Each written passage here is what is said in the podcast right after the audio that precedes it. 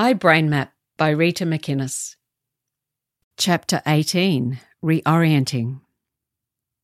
In this chapter, I unpack the third factor in the AIR sequence, reorienting.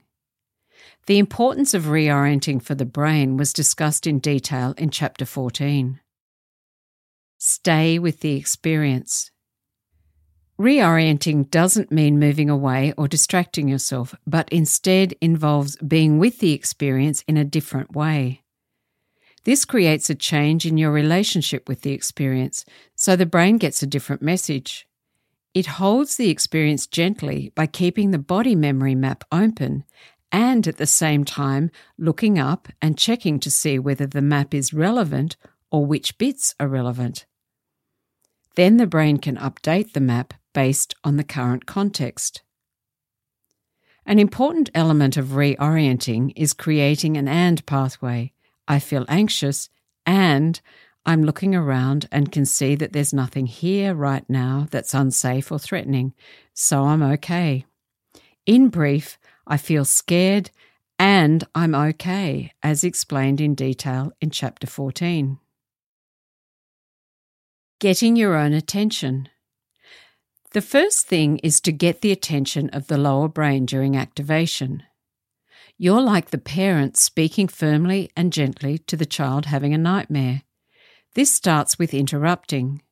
Then once you have the child brain's attention, reorient to what feels safe or familiar or okay, usually here and now. How you orient may change throughout the different phases of integration. The aim is to establish an and pathway between implicit and explicit memory, between lower brain and big brain. I'm activated and feeling X, and I'm here now and noticing that everything's okay. Orientation is towards the present. I'm here now and I'm remembering X or Y, replicating the experience of integrated memory. Ask a question. To orient your attention, it helps to start by saying, and I'm here now. Asking yourself what's the date, place and time or your age can help orient you to the present. Asking a question orients attention with curiosity and focuses and directs attention. By asking the question, what's the date or what's the time, you shift attention into the present because you have to focus on here and now to work out the date and time.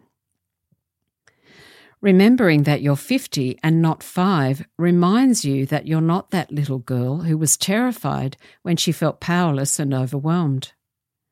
All of these shifts give the brain context, time and place, which are some of the missing pieces when the hippocampus is offline during activation.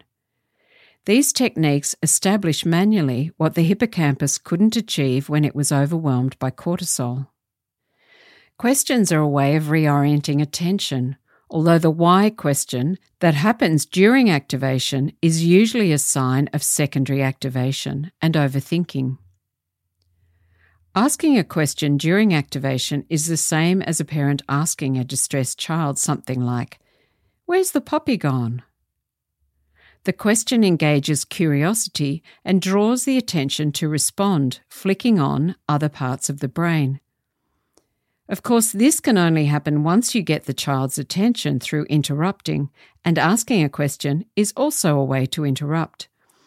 The best questions are sensory or contextual, like, "Where's the puppy gone?" or "How many pomegranates are there in the picture?" Detailed sensory awareness. Orienting to here and now, you may need to look and listen as a 2-year-old child does, attending to detailed sensory awareness. Lean in close to things, get curious. That's the way a 2-year-old experiences things, and that's how you engage the child brain. You can bring attention into the present through the senses.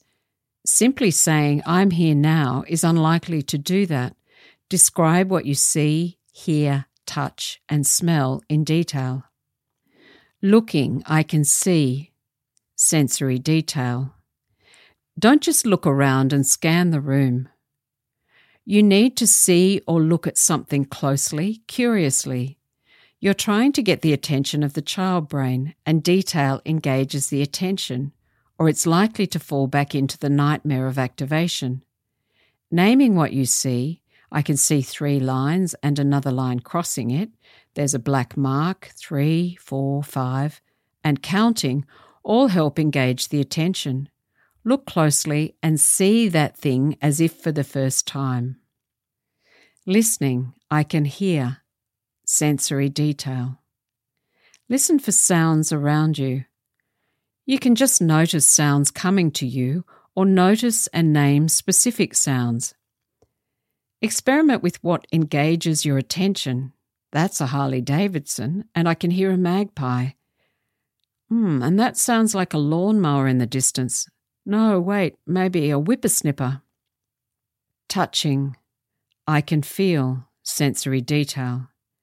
You might touch something or feel the leather on a chair or a ring or bracelet or your bottom against the seat or your feet on the floor, and wriggle your toes or press them into the floor. Smelling or tasting. I can smell. Sensory detail. Smell is the strongest sensory trigger. The olfactory bulb is directly linked to the amygdala and the hippocampus.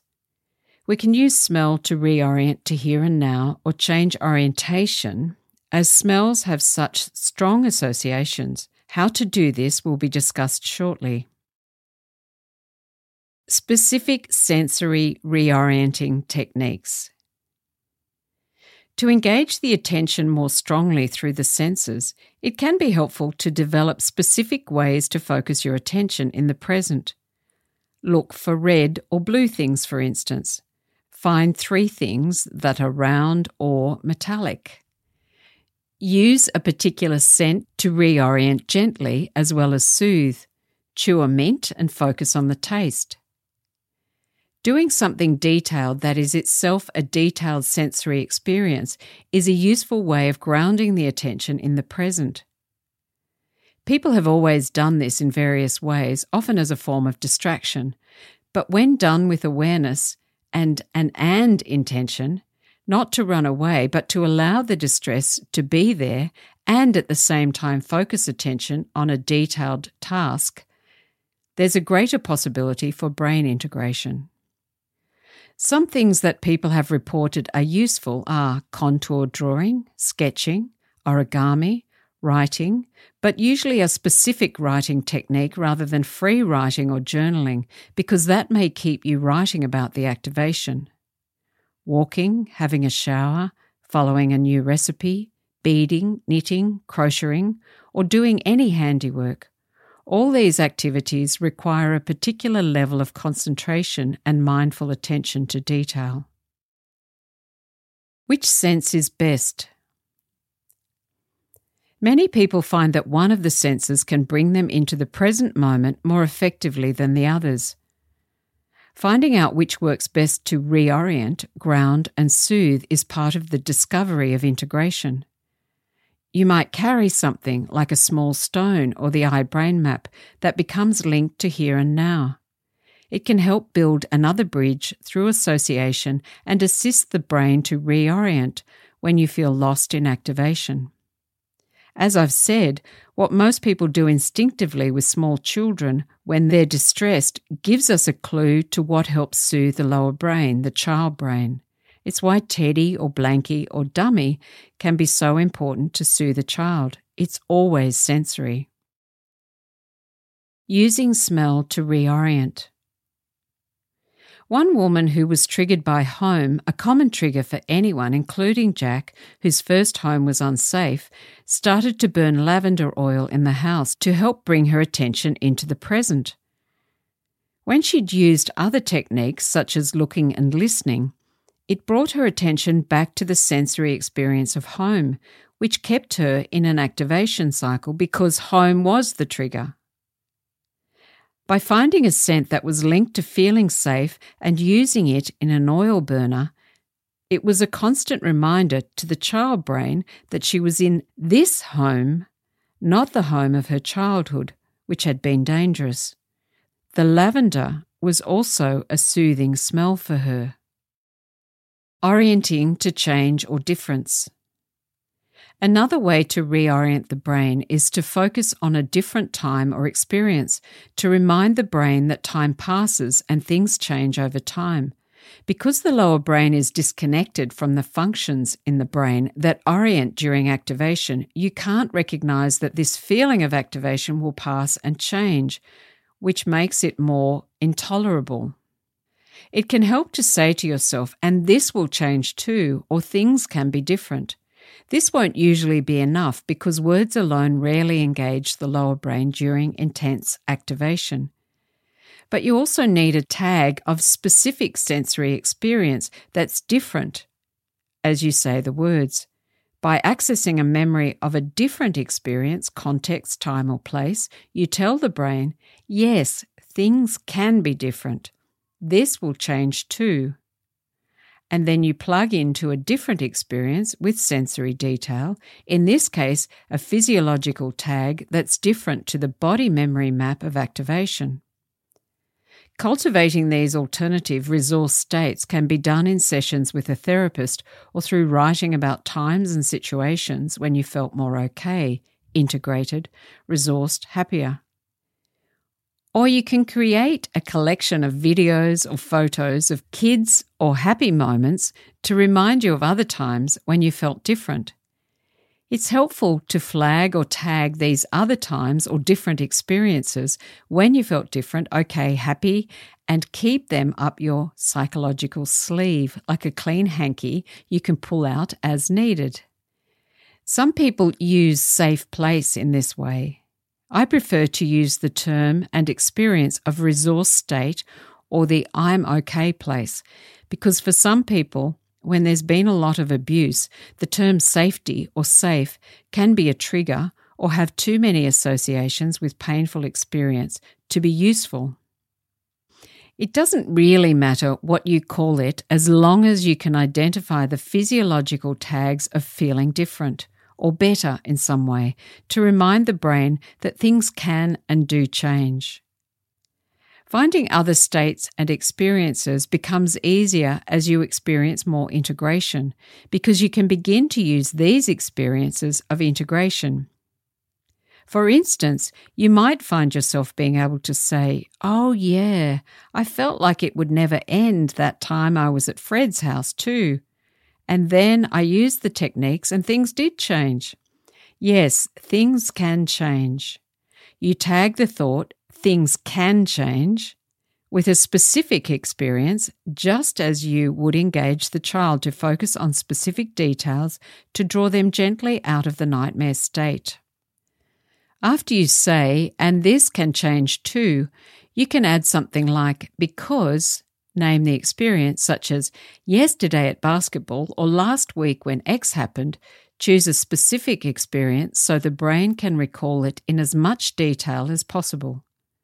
You're creating a re-experiencing or body memory map of a time when you felt okay. And saying to yourself, I felt, name the feeling, such as okay, relaxed, resourced, competent, happy, present, real, lighter, safe. Name the different experience and access the sensory, the physiological detail of that experience, both its internal and external aspects. Find the different body memory map of feeling okay, safe or resourced so the brain can remember that things can be different. Orienting to change and difference is particularly useful if you're somewhere you don't want to be or where the environment is the trigger, like home. When it's difficult to stay with the here and now or you feel an impulse to avoid escape, use the orientation for change/difference. People in hospital or prison might find it better to use the second orientation technique. Tags to other experiences, because doing here and now might trigger them further. None of these techniques are intended to help you stay in an environment that's unsafe or scary. If you're currently unsafe, your lower brain alarm system should be activated. Tune in to the internal or the external. I know I've said this before, but the fastest way to change an experience is to shift attention or change orientation. So if you always attend to the external environment, which often happens if there's been trauma, resulting in hypervigilance, then tuning in gently to the internal environment can change an experience. Many people only tune in to their internal body cues when they're in pain or discomfort, and then they try to stop the pain or escape in some way. So they only ever experience the body as negative and avoid any contact with the internal space. A lot of the work with interactive mindfulness, the technique I developed to use with people in session, is touching in gently with attention to your direct body experience. It tracks the soft, timid animal of body experience. Reminder: I don't recommend focusing on the internal physiological experience during activation if you're out of session or high states of activation, as you can easily become overwhelmed or stuck in activation. Apply AIRS instead. Jack, reorienting and experimenting with body cues. Hey Rita, the hand thing's cool. Great. What happened, Jack? Nothing different with the boss. He's very reliable. Did his thing on Monday morning. I was sitting down. He was banging on about something, and I noticed my hands were making fists. I remembered what we talked about. So while the boss was still banging on, I tried it. Just the pushing away thing. It was okay, but didn't do much. Except that you'd already started interrupting, simply by deciding to try it out.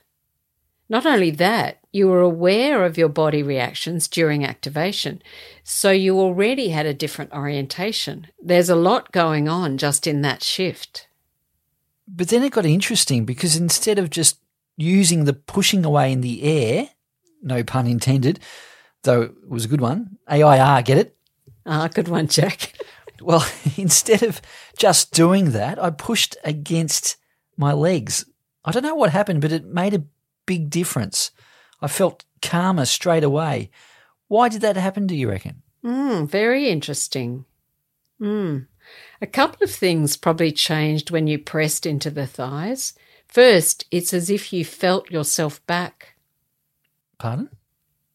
Well, instead of all the attention being outward, you experienced a strong sensation of self, my thigh. Because of the pressure of the flat hand against your thigh, the message, I'm here now, was stronger, and the feeling of being inside yourself through direct body experience gave you a different awareness of the body during activation. You changed the orientation and experience of the usual body memory map. Okay, well, I'm not sure I get that, but yes, I could definitely feel it. The other thing that comes to mind is the work of Peter Levine. He talks about completing the movement or impulse that couldn't be completed during the trauma because of the freezing or overwhelm. Pushing away may have been what you instinctively wanted to do as a kid when your dad was cruel or violent. And in your experiment, you did push, completing the movement, and your legs felt it back, so it created a kind of feedback loop. I think you did a lot to give your brain an entirely different body experience and message of what happens when your boss is banging on. Wow, I did all that just by pressing my thighs? You created a very different experience for the brain in that situation, and it was more active than passive or that defeated feeling you describe. Yeah, it was good to have something to do. Now that I think about it, the AIRS thing isn't enough to grab onto when I'm with the boss. The thing that impresses me most is that you came up with the idea during activation. That indicates good integration. You were able to access other resources in your brain rather than being dragged along by lower brain activation and feeling powerless. I don't think I thought about what to do. It just felt right suddenly. Like a light going on in the brain. Yes, exactly. I think that feeling of a light coming on happens when the hippocampus and other parts of the eye zone light up. I can't prove it because I can't see inside the brain when you're sitting in the boss's office, but once that light goes on, your brain becomes an interconnected circuit and can draw on all its resources, including the left prefrontal cortex. You know what, Rita? What, Jack? I felt really good about it when I left the boss's office. I hardly heard a word he said because I was so interested in this different thing I was doing. I wasn't the fly pinned in a web like I usually am. It was very different. Great experiment. You win the Brain Scientist Cup this week, Jack. Well, I felt powerful when I walked out of his office. Instead of him having all the control, I felt in charge. He didn't get to me like he usually does. He doesn't have control over me anymore. Yeah, that's a powerful shift, Jack. Learning to not be hijacked, pun intended. Keep riding the wave, huh? Yep, pressing into yourself, not being pulled into reacting to stuff. But let's not assume it will always work, because then you might get disappointed if you drop back into old pathways. Let's keep experimenting. Freedom is about choice, including how and where you choose to focus your attention.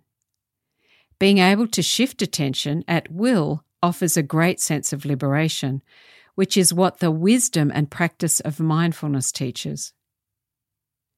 Experiment. As always, the best approach is to experiment with different techniques to find what works for you, and don't be surprised if you have to change your reorienting techniques because they lose their currency once you've used them a few times. Braindo. Braindo is like a kit of simple knickknacks to give your brain a quick shift. Why Braindo? It refers to the currency of the brain, dough, and baking up something different. It also refers to brain do, active, but it's hard not to be reminded of Homer Simpson when you add dough, which hopefully makes it more playful because Homer is the ultimate brain dough. A simple way to reorient is to experience something differently. Here are some brain doughs. Record yourself. When your thinking is going around and you feel stuck in the loop, speak and record the repetitive statements that are like the cracked record in your head. Then listen back. This will give you a different orientation to the statements. Instead of being inside, you'll be outside listening in.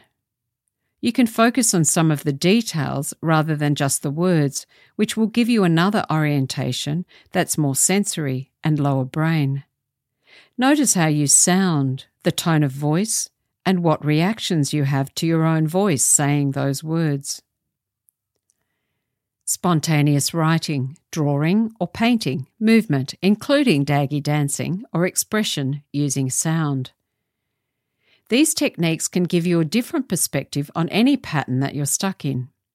In brain terms, it creates some and pathways or neural connections, doing the same old thing and dancing it, drawing it, or writing through it.